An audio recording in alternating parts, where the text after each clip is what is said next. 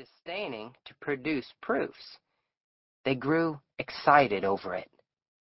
There was a youthful private who listened with eager ears to the words of the tall soldier and to the varied comments of his comrades. After receiving a fill of discussions concerning marches and attacks, he went to his hut and crawled through an intricate hole that served it as a door. He wished to be alone with some new thoughts that had lately come to him. He lay down on a wide bunk that stretched across the end of the room. In the other end, cracker boxes were made to serve as furniture. They were grouped about the fireplace. A picture from an illustrated weekly was upon the log walls, and three rifles were paralleled on pegs. The equipments hung on handy projections, and some tin dishes lay upon a small pile of firewood. A folded tent was serving as a roof. The sunlight, without, beating upon it, made it glow a light yellow shade. A small window shot an oblique square of whiter light upon the cluttered floor. The smoke from the fire at times neglected the clay chimney and wreathed into the room, and this flimsy chimney of clay and sticks made endless threats to set ablaze the whole establishment. The youth was in a little trance of astonishment. So they were at last going to fight. On the morrow, perhaps, there would be a battle, and he would be in it. For a time he was obliged to labor to make himself believe. He could not accept with assurance an omen that he was about to mingle in one of those great affairs of the earth. He had, of course, dreamed of battles all his life, of vague and bloody conflicts that had thrilled him with their sweep and fire. In visions, he had seen himself in many struggles. He had imagined peoples secure in the shadow of his eagle-eyed prowess. But awake, he had regarded battles as crimson blotches on the pages of the past. He had put them as things of the bygone with his thought images of heavy crowns and high castles. There was a portion of the world's history which he had regarded as the time of wars, but it, he thought, had been long gone over the horizon and had disappeared forever. From his home, his youthful eyes had looked upon the war in his own country with distrust. It must be some sort of a play affair. He had long despaired of witnessing a Greek-like struggle. Such would be no more, he had said. Men were better, or more timid. Secular and religious education had effaced the throat-grappling instinct, or else firm finance held in check the passions. He had burned several times to enlist. Tales of great movements shook the land. They might not be distinctly Homeric, but there seemed to be much glory in them. He had read of marches, sieges, conflicts, and he had longed to see it all. His busy mind had drawn for him large pictures, extravagant in color, lurid with breathless deeds. But his mother had discouraged him. She had affected to look with some contempt upon the quality of his war ardor and patriotism. She could calmly seat herself and, with no apparent difficulty, give him many hundreds of reasons why he was of vastly more importance on the farm than on the field of battle. She had had certain ways of expression that told him that her statements on the subject came from a deep conviction. Moreover, on her side, was his belief that her ethical motive in the argument was impregnable. At last, however, he had made firm rebellion against this yellow light thrown upon the color of his ambitions. The newspapers, the gossip of the village, his own picturings had aroused him to an uncheckable degree. They were in truth fighting finely down there. Almost every day the newspapers printed accounts of a decisive victory. One night as he lay in bed, the wind had carried to him the clangoring of the church bell as some enthusiast jerked the rope frantically to tell the twisted news of a great battle. This voice of the people rejoicing in the night had made him shiver in a prolonged ecstasy of excitement. Later, he had gone to his mother's room and had spoken thus. Ma, I'm going to enlist. Henry, don't you be a fool, his mother had replied. She had then covered her face with the quilt. There was an end to the matter for that night. Nevertheless, the next morning he had gone to a town that was near his mother's farm and had enlisted in a company that was forming there. When he had returned home, his mother was milking the brindle cow. Four others stood waiting. Ma, I've enlisted, he had said to her diffidently. There was a short silence. The Lord's will be done, Henry, she had finally replied, and had then continued to milk the brindle cow.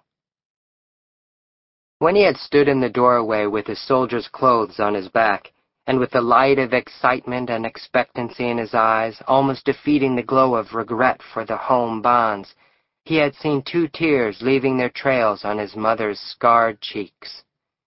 Still, she had disappointed him by saying nothing whatever about returning with his shield, or on it. He had privately primed himself for a beautiful scene. He had prepared certain sentences which he thought could be used with touching effect. But her words destroyed his plans. She had doggedly peeled potatoes and addressed him as follows. You watch out, Henry, and take good care of yourself in this here fighting business. You watch out and take good care of yourself. Don't go a thinking you can lick the whole rebel army at the start, because you can't. You're just one little feller amongst a whole lot of others, and you've got to keep quiet and do what they tell you. I know how you are, Henry. I've net you eight pair of socks, Henry, and I've put in all your best shirts because I want my boy to be just as warm and comfortable as anybody in the army. Whenever they get holes in 'em, I want you to send 'em right away back to me, so as I can dern 'em. And always be careful and choose your company. There's lots of bad men in the army, Henry. The army makes 'em wild, and they like nothing better than the job of leading off a young feller like you, as ain't never been away from home much and has always had a mother, and a learning 'em to drink and swear. Keep clear of them folks, Henry. I don't want you to ever do anything, Henry, that you would be ashamed to let me know about. Just think as if I was a-watching you. If you keep that in your mind always, I guess you'll come out about right. You must always remember your father, too, child. Remember he never drunk a drop of liquor in his life, and seldom swore a cross oath. I don't know what else to tell you, Henry, excepting that you must never do no shirking, child, on my account. If so be a time comes when you have to be killed or do a mean thing, why, Henry, don't think of anything except what's right, because there's many a woman has to bear up against such things these times, and the Lord'll take care of us all. Don't forget about the socks and the shirts, child, and I put a cup of blackberry jam with your bundle, because I know you like it above all things. Goodbye, Henry. Watch out, and be a good boy. He had of course been impatient under the ordeal of this speech. It had not been quite what he expected, and he had borne it with an air of irritation. He departed feeling vague relief. Still, when he had looked back from the gate, he had seen his mother kneeling among the potato parings. Her brown face, upraised, was stained with tears, and her spare form was quivering. He bowed his head and went on, feeling suddenly ashamed of his purposes. From his home, he had gone to the seminary to bid adieu to many schoolmates. They had thronged about him with wonder and admiration. He had felt the gulf now between them and had swelled with calm pride. He and some of his fellows who had donned blue were quite overwhelmed with privileges for all of one afternoon, and it had been a very delicious thing. They had strutted. A certain light-haired girl had made vivacious fun at his martial spirit, but there was another and darker girl whom he had gazed at steadfastly, and he thought she grew demure and sad at sight of his blue and brass. As he had walked down the path between the rows of oaks, he had turned his head and detected her at a window, watching his departure. As he perceived her, she had immediately begun to stare up through the high tree branches at the sky. He had seen a good deal of flurry and haste in her movement as she changed her attitude. He often thought of it. On the way to Washington, his spirit had soared. The regiment was fed and caressed at station after station until the youth had believed that he must be a hero. There was a lavish expenditure of bread and cold meats, coffee and pickles and cheese. As he basked in the smiles of the girls and was patted and complimented by the old men, he had felt growing within him the strength to do mighty deeds of arms. After complicated journeyings with many pauses, there had come months of monotonous life in a camp. He had had the belief that Real war was a series of death struggles with small time in between for sleep and meals. But since his regiment had come to the field, the army had done little but sit still and try to keep warm. He was brought then gradually back to his old ideas. Greek-like struggles would be no more. Men were better, or more timid. Secular and religious education had effaced the throat-grappling instinct, or else firm finance held in check the passions. He had grown to regard himself merely as a part of a vast blue demonstration. His province was to look out, as far as he could, for his personal comfort. For recreation he could twiddle his thumbs and speculate on the thoughts which must agitate the minds of the generals. Also, he was drilled and drilled and reviewed, and drilled and drilled and reviewed.